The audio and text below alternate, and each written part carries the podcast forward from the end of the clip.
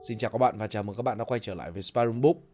Hôm nay sẽ là review sách Người nhạy cảm trong thế giới vô cảm, một tâm hồn rất mong manh nhưng cực kỳ sâu sắc. Bài viết này được viết và đăng tải trên website spyroom.com bởi tác giả Kerango. Và chúng ta hãy cùng đi tới với những đánh giá về cuốn sách này nhé. Nhạy cảm vừa là món quà nhưng cũng đồng thời là lời nguyền của tạo hóa. Có thật vậy không? Rating 3 trên 5 sao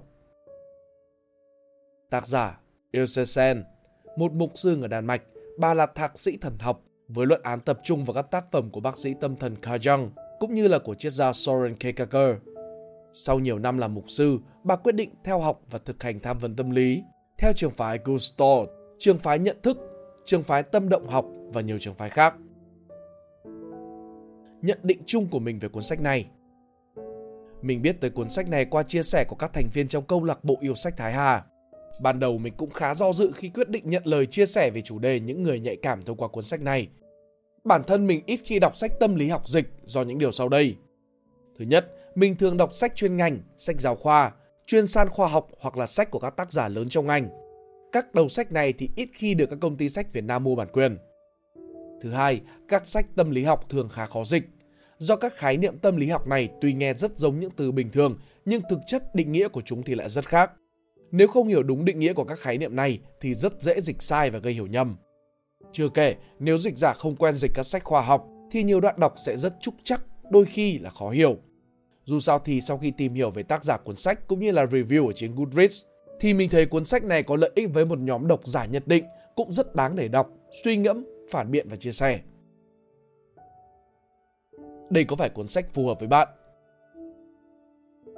Ilse Sen không phải là một nhà nghiên cứu nên sách của bà sẽ không có quá nhiều các trích dẫn nghiên cứu khoa học. Các thông tin bà chia sẻ chủ yếu được tổng hợp từ kinh nghiệm nhiều năm làm tham vấn tâm lý và một số lý thuyết và nghiên cứu tâm lý học phổ biến. Nếu như bạn là một sinh viên tâm lý học đề cao nguồn khoa học cũng như là tính chính xác của thông tin thì có lẽ bạn sẽ hơi thất vọng khi đọc cuốn sách này. Trong cuốn sách có một số thông tin rất thú vị mà mình tin rằng tác giả đã cố tình đơn giản hóa nó và bỏ đi trích dẫn khoa học để cuốn sách trở nên phù hợp hơn với cả đám đông. Vì vậy, khá khó khăn để truy lại đúng lý thuyết và nghiên cứu gốc để tìm hiểu và khám phá thêm các thảo luận khoa học xung quanh các thông tin đó. Nếu bạn là một người không theo chuyên ngành tâm lý, có hứng thú với các kiến thức tâm lý đơn giản và chỉ muốn tìm một cuốn sách có tính ứng dụng cao và dễ đọc thì đây chắc hẳn là một cuốn sách dành cho bạn. Tuy nhiên, khi đọc, ta cũng cần chú ý rằng các kinh nghiệm của tác giả xuất phát từ tiến trình thực hành tham vấn của bà với một nhóm người nhất định Vậy nên sẽ không lấy làm lạ nếu như trong lúc đọc bạn có suy nghĩ Ủa, đâu phải vậy? Đâu nhất thiết phải vậy? Nhận định này đâu có đúng với mình. Ừ thì chúc mừng bạn, ít nhất là bạn đang có ý thức về việc phản biện và không cho rằng mọi thông tin trong sách là đúng. Mình thích gì nhất ở cuốn sách này? Đầu tiên là tính ứng dụng cao. Đây là một điểm mình rất thích ở những người nhạy cảm trong thế giới vô cảm. Các giả có các tips và lời khuyên cực kỳ cụ thể cho người nhạy cảm theo đúng tiêu chí cầm tay chỉ việc. Mình cực kỳ ấn tượng với mức độ chi tiết của những lời khuyên được đưa ra trong sách. Đúng chất một cuốn sách được viết bởi nhà tham vấn trị liệu. Sau hàng trăm ca tham vấn, bà có thể nhận diện được chính xác những khó khăn mà những người nhạy cảm sẽ gặp phải và đưa ra những lưu ý rất rõ ràng để bạn dễ thực hành những lời khuyên mà bà đưa ra hơn.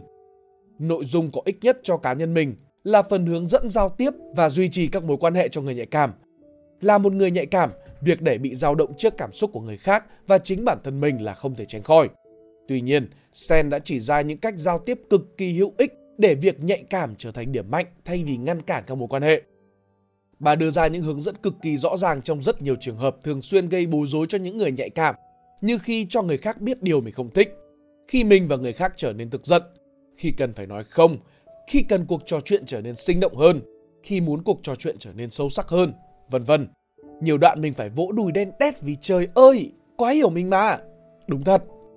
Là một người nhạy cảm cao, bạn cần có khả năng đào sâu vào cuộc trò chuyện. Nếu một cuộc trò chuyện diễn ra hời hợt, bạn sẽ phải vật để duy trì sự chú tâm trong một khoảng thời gian không hề ngắn. Bạn bắt đầu phải bỏ ra nhiều năng lượng hơn để cố tỏ ra quan tâm, đơn giản vì bạn nghĩ đây là điều cần làm. Theo lời của Ilse nói đi cũng phải nói lại, chắc chắn việc được đọc hướng dẫn và việc thực hành là hai vấn đề hoàn toàn khác nhau mỗi cá nhân sẽ có những cản trở tâm lý rất riêng biệt. Để thật sự vượt qua được những cản trở tâm lý này thì mình thực lòng khuyên các bạn nên tìm tới các dịch vụ hỗ trợ tâm lý chuyên nghiệp. 2. Nhiều kiến thức thú vị, trả lời được những câu hỏi căn bản về người nhạy cảm.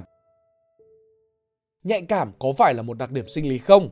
Người nhạy cảm với người hướng nội khác gì nhau? Người nhạy cảm có phải là người yếu đuối? Vì sao người nhạy cảm thường suy nghĩ tiêu cực? Vì sao người nhạy cảm lại chịu đựng những mối quan hệ độc hại trong thời gian dài? Vì sao người nhạy cảm lại dễ cảm thấy tội lỗi và xấu hổ? Đây là những câu hỏi mà mình cho là thú vị nhất được tác giả khám phá xuyên suốt cuốn sách này. Trả lời được những câu hỏi trên, những trái tim nhạy cảm sẽ có nhiều lý do hơn để yêu thương và kiên nhẫn với chính bản thân mình. Những ai không quá nhạy cảm cũng sẽ dễ hiểu hơn phản ứng thường được cho là làm quá của những người nhạy cảm hơn. Mình chưa ưng cuốn sách này lắm ở điểm nào. Đầu tiên là dịch thuật. Vâng, một lần nữa, cảm giác mình đang đọc mà phải ngưng lại. Đọc đi đọc lại một câu mà vẫn không hiểu ý của tác giả là gì. Thực sự là rất bực. Ủa là sao? Ý gì? Nửa trước của cuốn sách dịch hay hơn nửa sau rất nhiều. Từ văn phong cho tới cách chọn từ ngữ, dịch đến gần cuối là anh cũng đuối lắm rồi. Một số từ và khái niệm chuyên ngành cần được lưu ý khi đọc. Ngày xưa, ngày xưa khi mình chỉ nghĩ dịch là tìm những từ gần nghĩa nhất để hiểu là được. Tuy nhiên đến khi nghe thầy mình giải thích các khía cạnh khác nhau của từ ngữ, mình mới nhận ra rằng ngoài nghĩa thô, mình tạm gọi là như vậy, không biết các bạn chuyên ngành gọi là gì nhỉ? Thì từ ngữ còn rất nhiều các yếu tố khác mà mình cần để tâm, ví dụ như là bối cảnh, sắc thái, vân vân. Dưới đây là một vài lưu ý. Trang 198, nhân cách, dịch từ từ personality. Trong tiếng Việt, nhân cách thường được dùng để nói tới một cá nhân nào đó thông qua sự đánh giá của xã hội. Ví dụ, nhân cách tồi ám chỉ một người thiếu đạo đức và có những hành vi không trái với lương tâm. Trong khi đó personality lại là một từ rất trung lập. Ví dụ, hướng nội hay là hướng ngoại là hai từ mô tả personality. Chúng không đúng cũng không sai mà thuần túy chỉ là hai từ mô tả. Vì vậy, thầy mình có đề xuất từ tính cách để dịch từ personality. Trang 198, rối loạn thần kinh, dịch từ neuroticism. Trong tâm lý học, rối loạn chỉ được dùng để dịch từ disorder, nghĩa là các rối loạn có thể được chuẩn đoán bởi các chuyên gia. Neuroticism là một đặc điểm tính cách trong mô hình tính cách, năm yếu tố Big Five, chứ không phải là một rối loạn. Vì vậy, mình nghĩ từ này nên được dịch là nhiễu tâm, tức là những người dễ bị kích động và khó điều hòa cảm xúc. 2. Ý kiến chủ quan của tác giả Vấn đề này xuất phát từ việc đây không phải là một cuốn sách được viết hoàn toàn dựa trên các nghiên cứu khoa học. Vì vậy, đương nhiên đã là kinh nghiệm cá nhân thì cho dù chuyên gia có giỏi tới cỡ nào cũng sẽ có người hợp ý, người không hợp tình. Trong phần các gợi ý dành cho những người nhạy cảm để hòa nhập hơn với số đông, tác giả không đồng tình với việc một số nhà trị liệu yêu cầu thân chủ hay là khách hàng phải cố gắng tham gia những đám đông ồn ào. Bà cho rằng họ nên làm như sau. Sắp xếp sao cho môi trường xung quanh bớt gây ra những quá tải về mặt cảm xúc và phù hợp với những nhu cầu của bạn hơn. Mình không phản đối với tác giả, nhưng mình cũng cho rằng thay vì hoàn toàn né tránh những tình huống gây choáng ngợp, những bạn nhạy cảm hoàn toàn có thể học cách tự vui ở trong môi trường đó. Ví dụ như học cách điều hòa cảm xúc, điều hòa hơi thở, tập trung vào từng giác quan để giảm thiểu rõ sự choáng ngợp của chúng, hay học cách phát triển những cuộc trò chuyện ý nghĩa hơn. Vậy thì có lẽ cuộc sống của những tâm hồn nhạy cảm sẽ nhẹ nhàng và thoải mái hơn nhiều. Ngoài ra vì đây là nhà tâm lý trị liệu, cho nên Ezesen cũng có một cái nhìn khá chủ quan và tiêu cực về cách định nghĩa hướng nội và hướng ngoại của mô hình tính cách năm yếu tố. Mặc dù đây là một mô hình tính cách cập nhật nhất và khoa học nhất hiện tại. Để nói về mô hình tính cách, có lẽ mình sẽ cần một buổi khác. Rất hy vọng được tiếp tục trao đổi với mọi người về cuốn sách này. Dưới đây là những cảm nghĩ của một bạn cực kỳ dễ thương sau khi nghe chia sẻ của mình về cuốn sách cùng câu lạc bộ yêu sách Thái Hà. Thân cảm ơn bạn đã ở cùng mình tới tận những con chữ cuối cùng này. Kerango. Nếu các bạn thích video này, hãy like và share để ủng hộ chúng mình. Đừng quên bấm nút subscribe và nút chuông bên cạnh để không bỏ lỡ video nào bọn mình ra trong tương lai. Cảm ơn các bạn đã lắng nghe. Đây là Spy Room, còn mình là Pink Dot. See ya!